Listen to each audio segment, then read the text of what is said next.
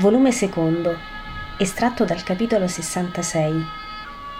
Gesù interroga la madre circa i discepoli.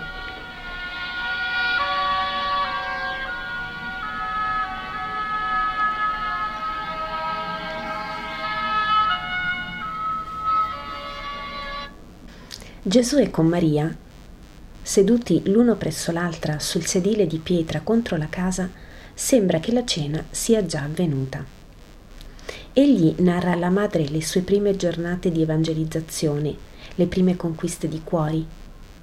Maria pende dalle labbra del suo Gesù. È più magra Maria, più pallida, come avesse sofferto in questo tempo.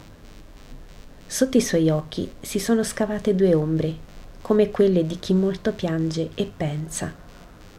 Ma ora è felice e sorride sorride accarezzando la mano del suo Gesù. È felice di averlo là, di stare cuore a cuore con lui nel silenzio della sera che scende.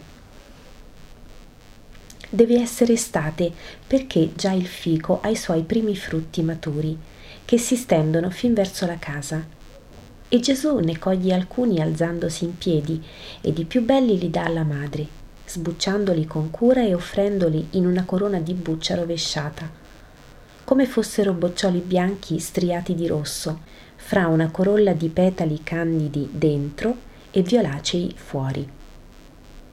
Li offre sulla palma della mano e sorride vedendo che la mamma li gusta.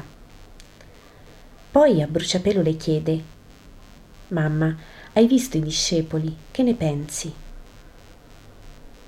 Maria, che sa per portare alla bocca il terzo fico, alza il capo, sospende il gesto, trasale, guarda Gesù. Che ne pensi ora che te li ho mostrati tutti? incalza Gesù. Credo che ti amino e che potrai ottenere da loro molto. Giovanni, amalo Giovanni come tu sai amare, è un angelo io sono in pace quando penso che è con te. Anche Pietro è buono, più duro perché più vecchio, ma schietto e convinto. E suo fratello. Essi ti amano così come sono capaci per ora, poi ti ameranno di più. Anche i cugini nostri, ora che si sono convinti, ti saranno fedeli. Ma mm, l'uomo di Keriot quello non mi piace, figlio. Il suo occhio non è limpido e il suo cuore meno ancora. Mi fa paura. Con te è tutto rispetto. Sì, è tutto rispetto. Anche con te è tutto rispetto. Ma non è per te maestro, è per te futuro re, da cui spera utile il lustro. Era meno di un nulla, appena un poco da più degli altri a Keriot spera di avere al tuo fianco un ruolo di importanza e, oh Gesù, non voglio offendere la carità, ma penso, anche se pensare non lo voglio, che in caso che tu lo deluda, egli non esiterà a sostituirsi a te o a cercare di farlo. È ambizioso, avido e vizioso, più adatto ad essere cortigiano di un re terreno che non apostolo tuo, figlio mio. Mi fa paura e la mamma guarda il suo Gesù con due occhi sgomenti nel viso pallido. Gesù sospira, pensa, guarda sua madre, le sorride per incuorarla.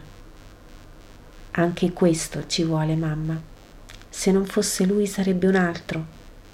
Il mio collegio deve rappresentare il mondo e nel mondo non tutti sono angeli e non tutti sono della tempra di Pietro e Andrea. Se scegliessi tutte le perfezioni, come potrebbero le povere anime malate osare sperare di divenire mie discepole? Io sono venuta a salvare ciò che è perduto, mamma. Giovanni è salvo di suo, ma quanti non lo sono? Non ho paura di Levi, continua Maria. Egli si è redento perché si è voluto redimere ha lasciato il suo peccato insieme al suo banco di gabelliere e si è fatto un'anima nuova per venire con te. Ma Giuda di Keriot no. Anzi, l'orgoglio fa sempre più la sua vecchia anima brutta. Ma tu le sai queste cose, figlio, perché me le chiedi? Io non posso che pregare e piangere per te. Tu sei il maestro, anche della tua povera mamma. E la visione cessa qui.